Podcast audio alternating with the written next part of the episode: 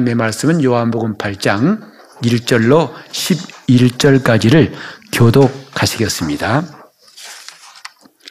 예수는 감남산으로 가시다 아침에 다시 성전으로 들어오시니 백성이 다 나오는지라 앉으사 저희를 가르치시더니 서기관들과 바리새인들이 간음 중에 잡힌 여자를 끌고 와서 가운데 세우고 예수께 말하되 선생이여 이 여자가 간음하다가 현장에서 잡혔나요?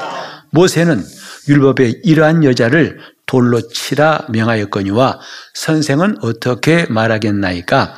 저희가 이렇게 말하면 고소할 조건을 얻고자 하여 예수를 시험함이로라. 예수께서 몸을 굽히사 손가락으로 땅에 쓰시니 저희가 묻기를 맞이 아니하는지라 이에 일어나 가라사대 너희 중에 죄 없는 자가 먼저 돌로 치라 하시고 다시 몸을 굽히사 손가락으로 땅에 쓰시니 저희가 이 말씀을 듣고 양심의 가책을 받아 어른으로부터 시작하여 젊은이까지 하나씩 하나씩 나가고 오직 예수와 그 가운데 섰는 여자만 남았더라. 예수께서 일어나서 여자 외에 아무도 없는 것을 보시고 이르시되 여자여 너를 고소하던 그들이 어디 있느냐 너를 정죄한 자가 없느냐 대답하되 주여 없나이다 예수께서 가라사대 나도 너를 정죄하지 아니하노니 가서 다시는 죄를 범치 말라 하시니라 아멘. 신앙생활을 잘한 사람의 특징이 뭐냐면 항상 마음에 퀘스천 마크가 있는 겁니다. 물론 퀘스천 마크가 의심하고 또 불신하는 그런 퀘스천 마크가 아니라 관심이 있기 때문에 알고 싶어서 또 궁금해서 가지는 퀘스천 마크 그걸 말하는 것입니다. 공부를 잘하는 학생들의 특징도 그런 거죠. 항상 질문을 잘한 사람, 질문할 것이 많은 학생들은 공부를 잘할 수밖에 없어요. 왜냐하면 알고 싶은 호기심과 관심이 있기 때문에 곧 자기 안에 필요성이 있기 때문에 그런 거죠. 그냥 시간 됐으니까 공부하러 온 게 아니라 이 공부를 통해서 뭔가를 알고자 할 때 그 안엔 자연스럽게 퀘스천 마크가 물음표가 생기는 겁니다. 신앙생활도 똑같다고 생각합니다. 예수께서도 물어보셨죠. 너희가 무엇하러 광야에 나갔느냐? 주님은 그들의 관심사가 중요하게 여기셔서 물어봤던 거죠.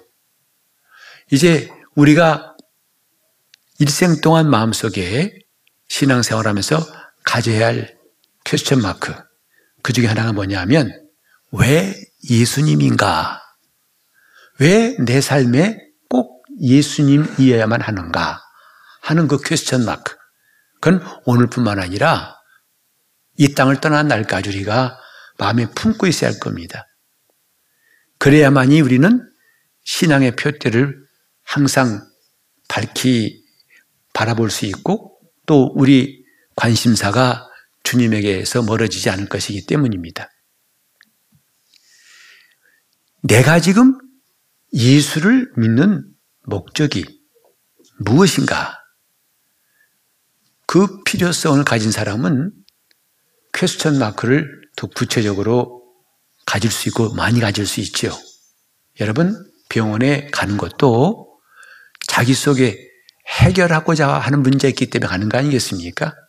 유명한 의사를 진료 어, 신청하려면 어떤 사람은 2, 3년 후에 나야 간신히 자리가 있다고. 그래도 거기 이름이라도 올리려고 하고 그리고 막상 그 병원 갔을 때에도 사람이 북적거리는 데서 몇 시간씩 기다렸다 검사받고 진료받고 어떤 때는 하루 종일 그 병원 가서 머물러야 됩니다. 왜죠? 내 안에 필요성이 있기 때문에요. 이 병이 나을까? 이 의사는 훌륭하다 하던데 나를 고칠 수 있을까? 그 해결책, 그것을 가지려고 어, 부지런히 오는 거 아니겠습니까? 또 식당에 왜 가죠? 내가 해결할 문제, 지금 때가 되었는데 몹시 배고파요. 그래서 이 끼니를 해결하고 싶으니까 식당에 가서 앉아가지고 거기서 요구하는 돈을 내고 밥을 먹, 습니다 그런가 하면 지금 우리가 어, 배움에 대한 필요성 있는 분들은 비록 나이가 많이 되어도 포기치 않은 사람이 여기저기 있더라고요. 제가 며칠 전에 잠깐 TV에서 어, 어, 봤는데 올해 75세인데 대학교 들어가신 할아버지의 어, 이야기 나오더라고요. 그래서 젊은 학생들은 손주뻘 되죠. 손주뻘도 더 될 수 있겠습니다만 그 학생들과 함께 강의를 듣고 또 강의실 찾느라고 온 캠퍼스를 헤매요.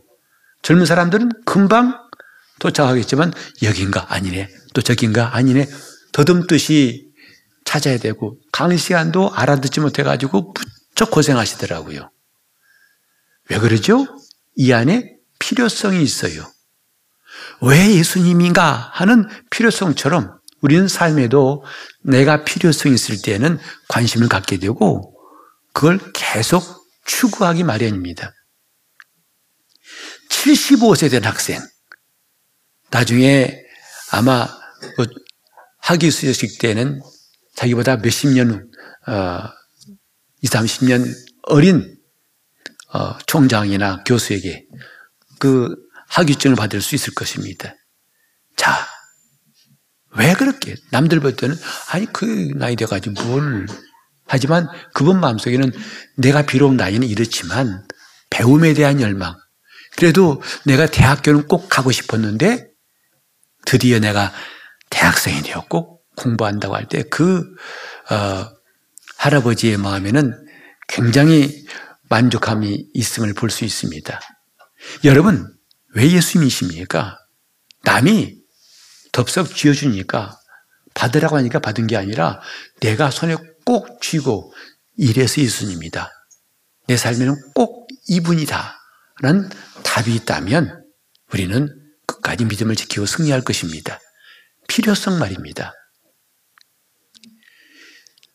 이 본문은 우리가 많은 성경의 내용과 같이 공통점이 하나 있어요. 구약은 약 1500년 전 동안에 쓰여진 성경이고 신약은 약 100여 년 동안에 도합 한 1600년 이상 되는 기간 동안에 그 시대가 다르고 장소가 다르고 주인공이 다른 여러 사건들이 많이 나옵니다만은 놀랍게도 공통점은 하나예요. 뭐죠? 그들은 하나님께 나와서 해결을 받았다는 것이죠. 해결책을 얻었다는 것이죠. 그것이 바로 우리가 성경을 읽게 만드는 원인이 돼요. 우리가 성경에 대해서 관심을 갖게 된 원인. 바디메오가 나사로가 주님께 나와 해결받았다. 나만 문둥병자가 주님께 나와서 해결받았다. 그것이 없다면 왜 성경 보겠어요? 이 본문도 마찬가지로 현장에서 가늠하다가 잡힌 여자. 그 여자가 당시에 법대로 한다면 돌에 맞아 죽었을 터인데 그가 예수님에 의해서 살아났다는 예수님에 의해서 해결받았다는 내용입니다. 그리고 동시에 성경은 우리에게 말씀합니다. 너는 무슨 사건으로 무슨 해결을 받았느냐? 너는 지금도 그분에 의해서 해결을 받고 있느냐? 하는 질문을 우리 모두에게 던지는 거예요. 이게 성경 있는 우리가 느끼고 있는 것입니다. 그렇지 않다면 예수 믿는 게 무슨 소용이 있을까요? 하나의 종교의식에 매여가지고 내가 종교인의 삶을 살다가 끝난다면 얼마나 헛된 일이겠습니까? 이 본문의 말씀, 그래서 우리가 주목해야 할 필요가 있습니다. 이 본문에 나온 여인뿐만 아니라 모든 인생들, 인생들은 다른 데서 해결받지 못했던 것을 하나님께 나와서 해결받았다. 그러니 이제는 내 차례다. 라고 하는 우리의 마음의 흐름을 우리는 꼭 기억해야 할 것입니다. 그 흐름을 놓치지 않고 사는 것은 참 중요합니다. 이제는 내 차례다. 내가 주님의 말씀 듣고서 그분에 의해서 해결받아야 할 차례다. 이렇게 여기기를 바랍니다. 우리는 지금 하나님 앞에서 어떤 사람인가? 하나님은 나를 어떻게 보실까 하는 거죠. 죄인이 이 세상에 얼마나 많은지. 근데 성경은 이 사람은 죄인이고 이 사람은 의인이다 하지 않고 모든 사람이 죄를 범하였다고 말합니다. 다시 말해서 하나님 앞에선 모든 인류의 모습은 죄인이다 이것이요. 하지만 그것을 사람들은 그대로 받질 않습니다. 그래서 죄인이면서도 죄인이 아니다고 주장하는 사람도 있어요. 법정 다툼이 뭐죠? 이미 뻔한 답이에요. 분명히 이 사람은 죄를 지었지만은 그걸 빠져나가려고 일이 미꾸라지처럼 저리 하는 사람들을 보이고 심지어는 종종 그런 사람들이 또 이기는 장면을 보게 돼요. 분명히 심증은 죄인이지만 재판에서는 무죄로 나온 거 보고 때로는 탄식도 하죠. 중요한 건 뭐냐면 죄가 있느냐 없느냐 이런 논쟁은 의미가 없어요. 하나님 앞에서는. 하나님이 우리에게 원하신 게 뭐냐면 내가 죄인임을 인정하느냐 하지 않느냐 이겁니다. 그리고 큰 죄, 작은 죄 따질 필요가 없어요. 성경은 큰 죄는 어떻고 작은 죄는 어떻고 어디서는 대죄라 해서 큰 죄를 말하고 근데 우리는 그런 말에 대해서 별로 동의하고 싶지 않습니다. 죄는 사망에 이른다고 그랬지 큰 죄가 사망에 이른다고 죄를 경중을 따지지 않았어요. 중요한 것은 내가 죄인임을 아느냐 아니면 그걸 모르느냐 차이죠. 우리 한국에 유명한 아, 부흥사 중에 한 분이 이성복 목사님이라는 분 그분이 하신 말씀이 그저 부흥회 때마다 강조하시던 말씀이 있었답니다. 그게 뭐냐면 이제 사람은 죄 때문에 지옥 가는 게 아니고 회개치 않아 지옥 가는 거야. 이것이 그분의 아주 강조한 메시지였다고 그래요. 죄 때문에 지옥 가는 게 아니고 회개치 않아서 지옥 간다. 즉 죄가 있느냐 없느냐 누구나 다 자기가 죄 있다는 것을 혹 있을지라도 감추고 싶어 하는 게 본능 아니겠어요? 가인도 동생을 죽여놓고 하나님이 물으시니까 내가 동생 지킨 사람입니까? 하고 발뺌하던 모습. 성경은 이렇게 자기가 하나님 앞에 정직하게 드러나지 않으려고 한 사람이 대부분이죠. 그 인간이라는 것입니다. 지금 우리는요, 죄가 있느냐 없느냐, 우리는 그런 사람 보면 일단 상종하고 싶고 피하고 싶습니다. 오늘날 같은 강단에서도 사실 이 죄 문제를 말한다는 게 참 쉽지 않아요. 왜? 일단은 교인들이 싫어한다고 생각하기 때문이죠. 왜 그런 무거운 주제 가지고 가뜩이나 살기 힘든데 교회 와서 또 왜 그런 불편한 소리를 들어야 돼? 그리고 또 회개하라는 메시지는 더더욱 목사님들이 하기가 어렵다고 그래요. 그 마음에 상처가 되고 혹시나 혹시나 할까봐. 근데 우리는 이것이 과연 옳은 방법인가? 상처가 있을 때 그냥 덮어만 놓는다고 낫지 않습니다. 오히려 그러면 공기 안 통하면 더 염증이 생기고 큰 문제 될수 있다는 거 알지요? 덮어놓는 게 능사가 아니라는 뜻 우리는 알고 있습니다. 지금 우리가 정말 중요한 게 뭐냐면 이 죄의 문제에 대해서 주님이 어떻게 다루셨는가를 이 본문을 통해 볼 수 있고 거기서 우리는 해결책을 찾을 수 있기 때문에 결코 피하지 말아야 한다는 것입니다. 지금 이 본문에 나온 성경 이 여자는 누가 봐도 죄인이에요. 현장에서 가늠하다 잡혔으니까. 이건 요즘 말 맞다 어, 빼도 박도 못한다는 그런 현장 아니겠습니까? 다 들켜버렸어요. 지금까지 숨겼더라면 그래도 죄를 지었지만 그 무사히 넘어갈 터인데 현장에서 잡히고 그것도 한두 사람이 아니라 많은 사람이 딱 그를 붙잡아 가지고 왔으니 정말 빼박도 못합니다. 이런 사람들 누구나 다 아, 저 사람은 죄 지었다고 할 겁니다. 그리고 이를 붙잡아 온 사람들 바리새인과 서기관들이죠. 이들은 누가 봐도 어, 저 사람들은 의로운 사람이고 일을 잘했어. 왜? 저런 사람부터 마땅히 잡아와야 되니까. 놀라운 사실은요. 여기에 이 상황에 주님이 하신 말씀이 죄 없는 자가 돌로 치라 했었어요. 그때 놀라운 사실이 뭐냐면 아무도 그 말씀에 실천한 사람이 없었더라는 거죠. 무슨 뜻이죠? 죄 없는 자가 하나도 없더라는 거예요.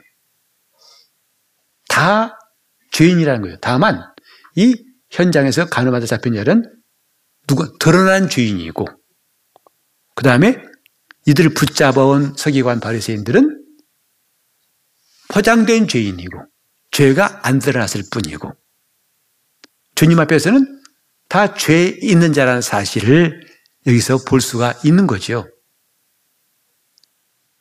그런데 주님 말씀은 죄 없는 자가 치라. 답은 뭐냐 하면 예수님만이 죄 없는 분이에요. 근데 세상은 참 재판장이 재판을 잘하라는 성경의 말씀이 구약도 많고 신약도 있더라고요.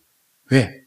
재판장은 공정하게 재판했으면 좋겠는데 공정해야 재판관이 뇌물을 받고 재판을 못해 잘못한 것은 예나 지금이나 많이 있는 것 같아요.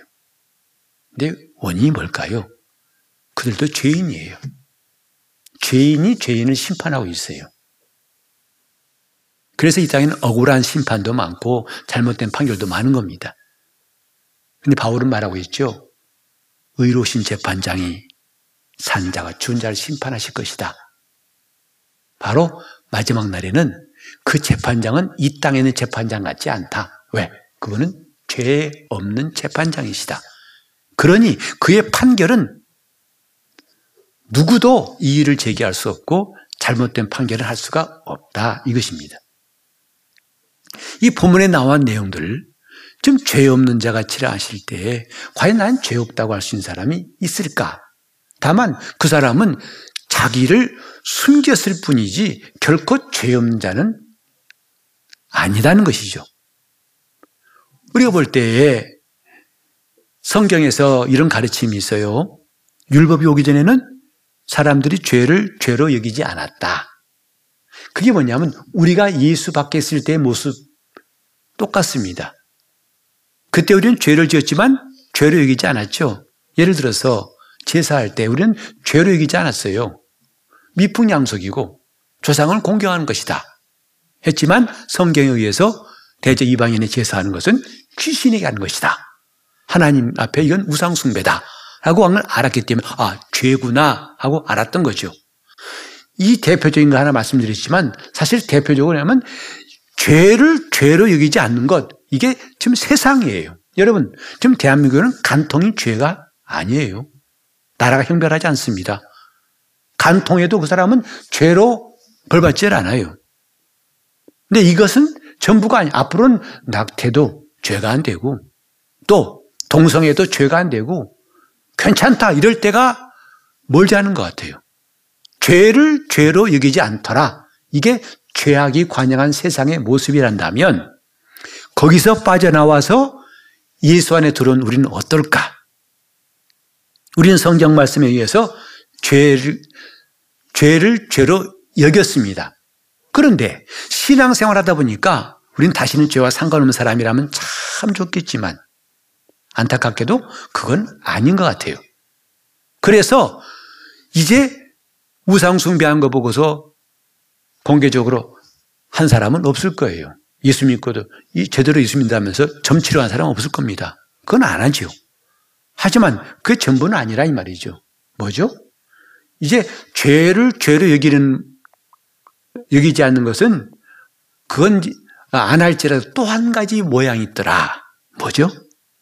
예수 안에 들어온 사람들에게 또 한 가지 죄의 모습은 어떤 거냐 하면 죄에 대해서 무뎌진다 이 말이죠.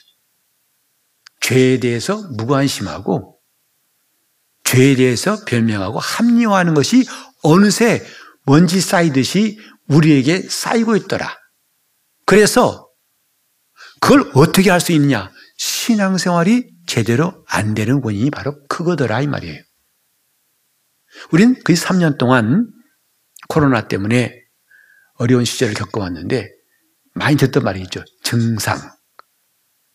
그래서 몸이 조금만 열나고 감기 들어도 코로나인가 하고 즉시 자가진단 해보려고요. 해야 되고 어디 누구 만나러 가더라도 조심스럽습니다. 응? 전에 코로나가 막, 어, 뭐할 때는요, 정말 기침하기도 힘들었어요. 왜? 사방도 도망갈 것 같아요. 옷, 옷 하고 피해야겠다고 해서. 그래서 기침만 해도 혹시 코로나 증상 아니야? 했던 시절이 있습니다. 그것처럼 죄에 대한, 죄는 눈에 안 보이지만 눈에 보이고 느낄 수 있는 증상은 있다 이 말이죠. 뭐죠? 내가 지금 죄 중에 예수를 믿는 자이지만 은혜를 받았다고 한 사람이지만 죄 가운데 있다는 증상은 적지 않습니다. 대표적인 게 뭐냐면 마음의 자유가 없어요. 두 번째로 마음에 평안이 없어요. 보통 그러죠. 세월의 짐이 무겁습니다. 인생의 무게가 점점 느껴지네요. 그렇죠. 그것을 우리에게 아주 가시적으로 말한 것처럼 얼굴엔 주름살이 깊이 패이고 인상은 쭈그러지고 모습 제가 봐도 제가 젊었을 때 모습과는 영 달라요. 정말 마음에 안 들어요. 제가 목사 안수 받을 때 사진 첫 여권에 있던 사진이었는데 그 사진 보면요 저도 괜찮게 생겼더라고요. 정말 젊었어요. 팽팽한 피부, 아, 정말 제가 봐도 반할 뻔했는 사람인데, 그 여권하고 지금 여권 비교해 보니까 딴 사람 같아요.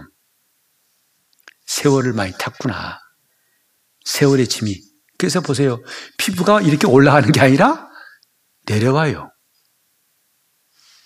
세월의 무게가 자꾸 아래에서 끌어당기는 것 같아요.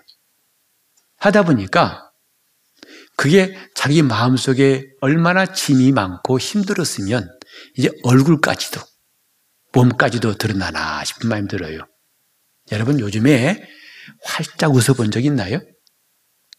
또 깔깔깔깔깔깔 막 박 장대소 하면서 웃어본 지가 얼마 되셨습니까? 물론 웃음도 여러 가지가 있어요. 그렇게 막 통쾌하게 막 해서 소리만 들어도 참 기쁜 일이 있나 보다.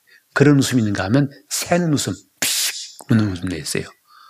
비웃는 웃음, 실소, 썩소라고 그러죠. 그건 건강한 웃음이라 웃음 같지 않은 웃음이에요. 정말 즐거운 웃음이 아니라 이 말이죠. 제가 사진 찍는 걸 그렇게 좋아하지 않은 성격이라서 왜? 사진 찍어봤더니 실물이 훨씬 더 나아요. 마음에 안 들어요. 그래서 웬만하면 사진 안 찍습니다. 그래서 어디 모임 갔을 때 목사님, 아, 그래 웬만하면 피하고 싶어요. 그런데 불구하고 제가 진짜 지금까지 일생 동안 찍은 사진 가운데 마음에 드는 사진 딱 한 장 있어요.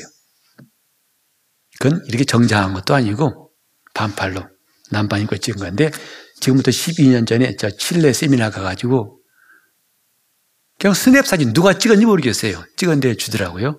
그게 진짜 마음에 들어요. 그 사진이 어떤 거냐면 아주 그 나이답지 않게 정말 밝게 웃는 모습이었어요. 그 사진 정말 아, 하나밖에 없는 내가 아끼는 사진이라고 할 수 있는데 그런 시절이 다 지나가더라고요. 그러고 보니까 가장 짐이 가벼웠던 때 언제냐? 역시 어린 나이 때가 좋아해요.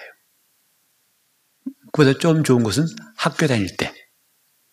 여러분, 직장 생활할 때 1년에 열흘 동안 휴가 쓰기가 쉽다, 쉽지 않다. 눈치 보는 거. 분명히 회사 규정에는 있어요. 그러나 쉽지 않습니다. 근데 1년에 3개월 정도 방학한다? 기가 막힌 거 아니겠습니까? 게다가 종종 휴강한다? 아, 이건 정말 좋은 거 아니겠어요? 그 비싼 등록금 이런 거 관계없어요. 일단 휴강하면 좋아요. 점점 세월이 갈수록 마음의 짐은 무거워집니다. 점점 무거워집니다.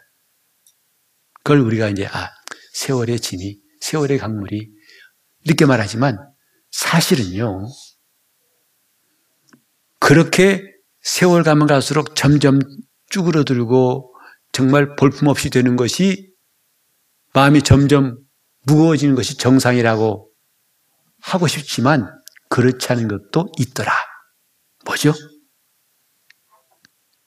정말 나이는 많이 들었지만 예수를 잘 믿고 믿음을 지키시는 분은요, 어린아이 같아요, 마음이. 웃음도 그렇게 밝아요. 천진난만해요. 예수님께서도 천국은 어린아이 같은 자가 할 수 있다 하신 말씀이 기억납니다만, 나이 든다고 다 무거운 거 아니에요. 세월 간다고 다 무거운 거 아니에요. 제가 어떤 목사님의 설교 들으면서 참 마음에 남는 게 뭐냐면, 은혜 받으면 마음이 깃털처럼 가볍다 하는 표현인데, 진짜 마음이 와닿아요. 그렇게 됐으면 좋겠는데, 과연 나는 지금 마음이 가볍고 있는가? 사실은 내 마음은 그렇지 않거든요. 목회하면 정말 목회를 잘하는 사람은 예수 잘 믿는 사람이고 그 사람은 마음이 길털처럼 가벼운 것이다 하는 공식에 대는 전혀 맞질 않아요. 목회는 하면 할수록 어렵다는 것이고 때로는 정말 하나님 저 그만하고 싶어요 이런 마음이 입 밖에 나고 기도할 뻔했어요. 아 그만하면 안 돼요 이런 말 하고 싶어요. 그러니 무슨 짐이 가벼워지겠냐고요.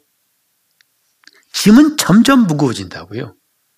근데 그게 다 그런 게 아니라 짐이 가벼워진 사람도 있더라. 우린 거기서 퀘스천 마크를 콕 찍습니다. 뭐지? 왜 그러지? 예수를 잘 믿는 사람이 그렇지 않더라는 걸 보고 우리는 충격받습니다. 왜일까요? 우리가 지고 있는 짐이란 건 세월 때문만이 아니라는 거죠. 그건 근본적인 답이 못 돼요. 인생의 무게? 아, 생활고에 시달리다가 더 이상 살기 힘들어하는 사람도 있고. 그건 당연한 걸 하지만은 그것의 본질은 뭐냐면 죄의 무게더라 이 말이죠. 어린아이 때는 죄를 몰라요. 그러니 웃을 때도 빵끝 웃습니다. 정말 정말 웃음만 봐도 너무나 좋아 기분 좋아요. 근데 점점 세월이 갈수록 세월이 이렇게 만든 게 아니라 제대로 본다면 죄 때문에 인생은 그런 수고와 고통, 그 다음에 근심, 무거운 짐, 점점 그 짐이 무거워지다 보니까 이젠 다 싫고 피곤한 거죠. 예수님 말씀하시기를 수고하고 무거운 짐진 자들아 다 내게로 오라 하셨어요. 다 내게로 오라. 내가 너희를 쉬게 할 것이다. 내 멍에는 쉽고 내 짐은 가볍다. 그러니 더 이상 우리는 세월을 탓하지 말자는 거죠. 그게 전부는 아니라는 거예요.